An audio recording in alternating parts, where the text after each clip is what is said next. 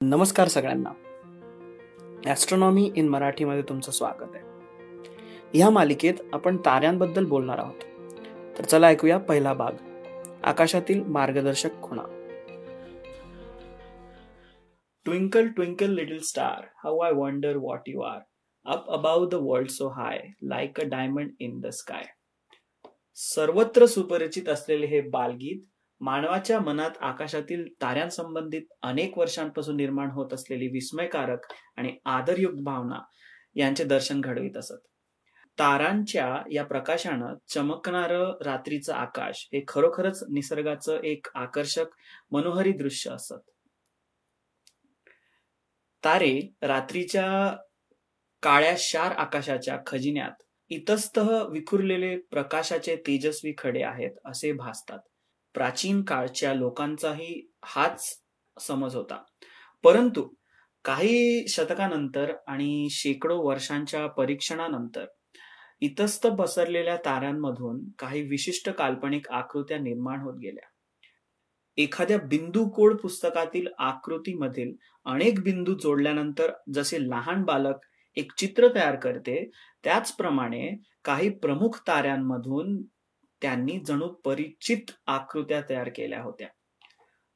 आकाशातील या आकृत्या किंवा ज्यांना आपण नक्षत्र म्हणून ओळखतो त्यांना ओळखणं सोपं व्हावं. म्हणून प्राचीन सांस्कृतिक लोकांनी त्यांना विविध प्राणांची आणि वस्तूंची नावे दिली.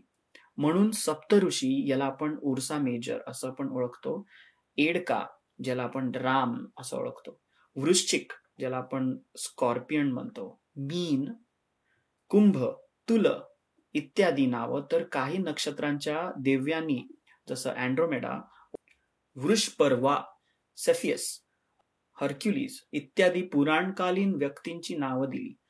नक्षत्रावार तारकापुंजांची ओळख ठेवणे आपल्या प्राचीन पूर्वजांना सहज सोपं जात. परंतु अनेक नक्षत्राच्या नावावरून आपण जर अशी आकृती पाहण्यास प्रयत्न केला तर निराशाच पदरी पडेल.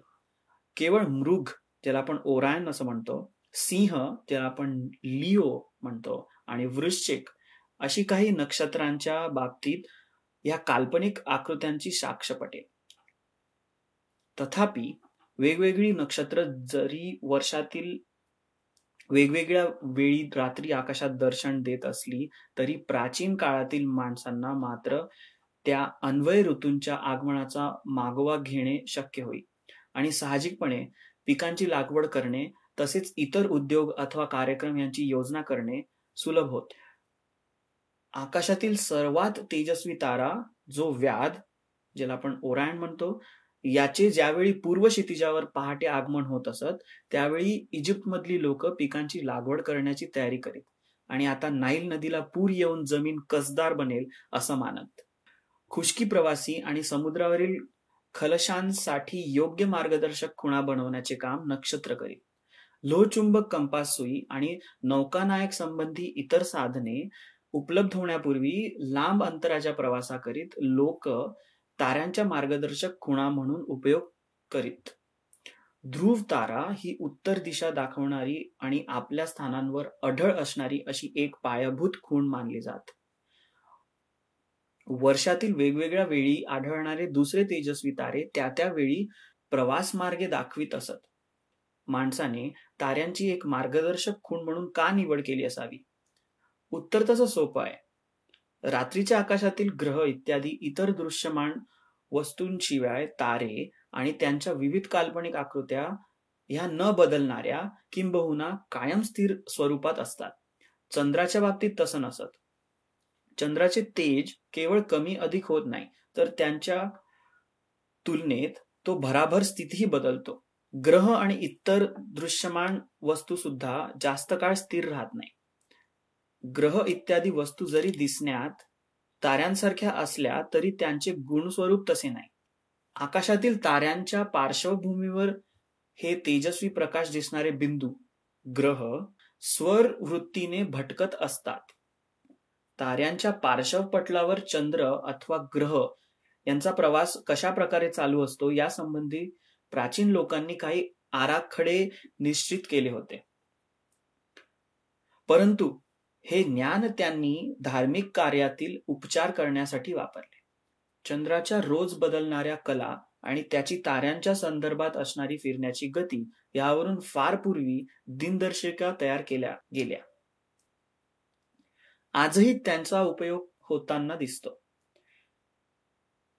त्याचं एक उदाहरण म्हणजे प्रत्येक महिन्याच्या पौर्णिमेच्या दिवशी ज्या नक्षत्राजवळ चंद्र असतो त्यानुसार भारतीय महिन्याची नावं ठरवलेली आढळतात. तात्पर्याने असं दिसतं की तारे हे मानवाच्या संस्कृतीशी नेहमी फार जवळचे राहिलेले आहेत. अर्थात याचा अर्थ असाही होत नाही की प्राचीन लोकांना या आकाशगस्त गोलाचं खरं स्वरूप पूर्ण कळालेलं होतं. त्यांच्या दृष्टीने रात्रीचे आकाश हे एका मोठ्या छत्रीसारखे छत्र असून त्याच्या आतल्या बाजूवर तारे लहान दिव्याप्रमाणे बसवलेले आहेत. अशा प्रकारची समजूत असणाऱ्या आपल्या पूर्वजांना आपणाला दोष देता येणार नाही. कारण जमिनीवर उभं राहून रात्रीचं आकाश हे ताऱ्यांनी गच्च भरलेलं छत्रासारखं दिसत. सध्या डोळ्यांनी आकाश पाहणाऱ्या निरीक्षकांच्या बाबतीत इतर दुसरा मार्गच असत नाही. एखाद्या स्वच्छ निरभ्र रात्री प्रथम दृष्टिक्षेपांत मोजता येणार नाही इतके तारे दृष्टीस पडतात. खगोल वैज्ञानिकांच्या मते ज्याची दृष्टी एकदम चांगली आहे त्याला देखील चंद्राविरहित स्वच्छ आकाशात फक्त अडीच हजार तारे दिसू शकतात. धूळ आणि धूर यांच्यामुळे ज्या शहराची हवा किंवा वातावरण दूषित झालेले असते तिथे अधिकात अधिक काही शेकड्यांनीच तारे पाहता येतात.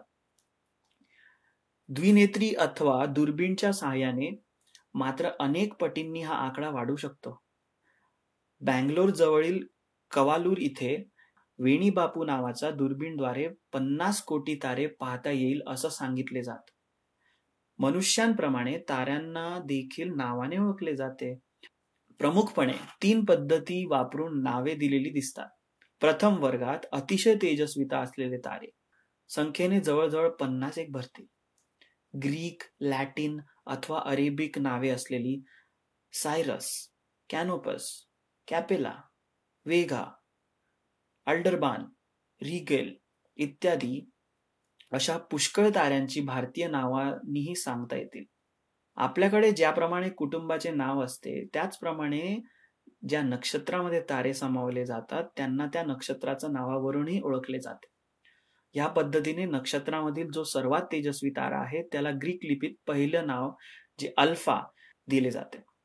उदाहरण द्यायचं झालं तर सिंह नक्षत्रामधील सर्वात तेजस्वी रेग्युलस ताऱ्याला अल्फा सिंहेतील असं म्हटलं जात. तसेच त्याच नक्षत्रामध्ये दुसऱ्या प्रतीचा तेजस्वी तारा बीटा सिंहातील असे ओळखले जाते. याप्रमाणे आणखी तारांना नावे दिली जातात. परंतु ग्रीक लिपीत फक्त चोवीस अक्षर असल्यामुळे एक प्रकारे मर्यादा पडते. म्हणून इंग्रजी खगोलशास्त्रज्ञ जॉन फ्लॅमस्टेड याने एक पर्याय सुचवला. त्याने नक्षत्रामधील पश्चिमेकडून पूर्वीकडे आकाशात पसरलेले ताऱ्यांना आकडे दिले. उदाहरण सिग्नी एकसष्ट ताऱ्यांचा मागोवा घ्यायचा झालास तर सिग्नस नक्षत्रामधील पश्चिमेकडून पूर्वेपर्यंत पसरलेले तारे मोजण्यास सुरुवात करून एकसष्टवा तारा सिग्नस एकसष्ट ओळखला जातो. अशा ताऱ्याला फ्लॅमस्टेड नंबरचा तारा असे ओळखले जातात साधारण निरीक्षकाला देखील ताऱ्यांचे काही गुणविशेष कळू शकतात. उदाहरण सर्व ताऱ्यांची तेजस्विता सारखी नसते. व्याध अथवा अगस्ती हे तारे इतर सर्व हून जास्त तेजस्वी भासतात. आणि दुसरे बरेचसे न दिसण्या एवढे निस्तेज असतात. त्यातील काही ताऱ्यांची तेजस्विता ही तासागणिक दिवसागणिक आणि महिन्यागणिक बदलत बदलत राहते. अलेक्झांड्रिया मधील क्लॉडियन्स टोलेमी अंदाजे शंभर ते एकशे सत्तर एडी आणि इतर खगोलशास्त्रज्ञांनी ताऱ्यांच्या तेजस्वितेनुसार सहा विभाग पाडले. अति तेजस्वी ताऱ्यांची प्रत एक तर कमीत कमी तेजस्विता असणाऱ्या ताऱ्यांची प्रत सहा ठरवली. सूर्यास्तानंतरच्या संधी प्रकाशातून सुद्धा दिसणारे तारे अति तेजस्वी तर काळ्याशार रात्रीत सुद्धा कष्टाने दिसणारे तारे निस्तेज प्रतीचे. टोलेमीच्या काळामध्ये ताऱ्यांची तेजस्विता मोजण्याचे साधन म्हणजे फक्त माणसाचा डोळा होता. साहजिक त्यामुळे ताऱ्यांची तेजस्विता ही इतकी काटेकोर नसे. परंतु हल्ली हे काम अधिक चांगले आणि काटेकोर होतं. तेजस्वितेमध्ये एक प्रतीचा तारा हा दुसऱ्या प्रतीच्या ताराहून two point five one two पटीने अधिक तेजस्वी असतो. तर दुसऱ्या प्रतीचा तारा तिसऱ्या प्रतीच्या ताराहून two point five one two पटीने अधिक तेजस्वी. यातून असं अर्थ निघतो की अत्यंत तेजस्वी ताऱ्याची प्रत वजा देखील असू शकते. याचे उदाहरण म्हणजे सायरस ताऱ्यांची तेजस्विता प्रत वन पॉइंट सिक्स एवढी सांगितली जाते. उदाहरण काही तारे एकत्र येऊन पुंज तयार करतात तर दुसरे क्रिकेट खेळातील क्षेत्ररक्षकांसारखे एकमेकांपासून बरेच अंतर राहून असतात. ताऱ्यांचे रंगही भिन्न भिन्न असतात. सायरस आणि कॅनोपस तारे निळे व पांढरे दिसतात आणि बीटल गुज व अँटारेस तारे उघडेपणे लालसर भासतात. इतर बरेचसे तारे पिवळे पांढरट असतात. ताऱ्यांसंबंधी इतक्या प्रकारची माहिती एकत्रित होत असताना प्राचीन खगोल अभ्यासकांनी पुढील अनेक प्रश्नांची उत्तरे शोधली असतील. ताऱ्यांची तेजस्विता भिन्न भिन्न का असावी? काही तारे पांढरे तर काही लालसर किंवा पिवळे का दिसतात? काही कालांविधीनंतर ताऱ्यांची तेजस्विता बदलत का राहते? अशा प्रश्नाची उत्तरे ते तारे प्रत्यक्षात काय आहेत हे कळल्याशिवाय सांगता येणे कठीण आहे.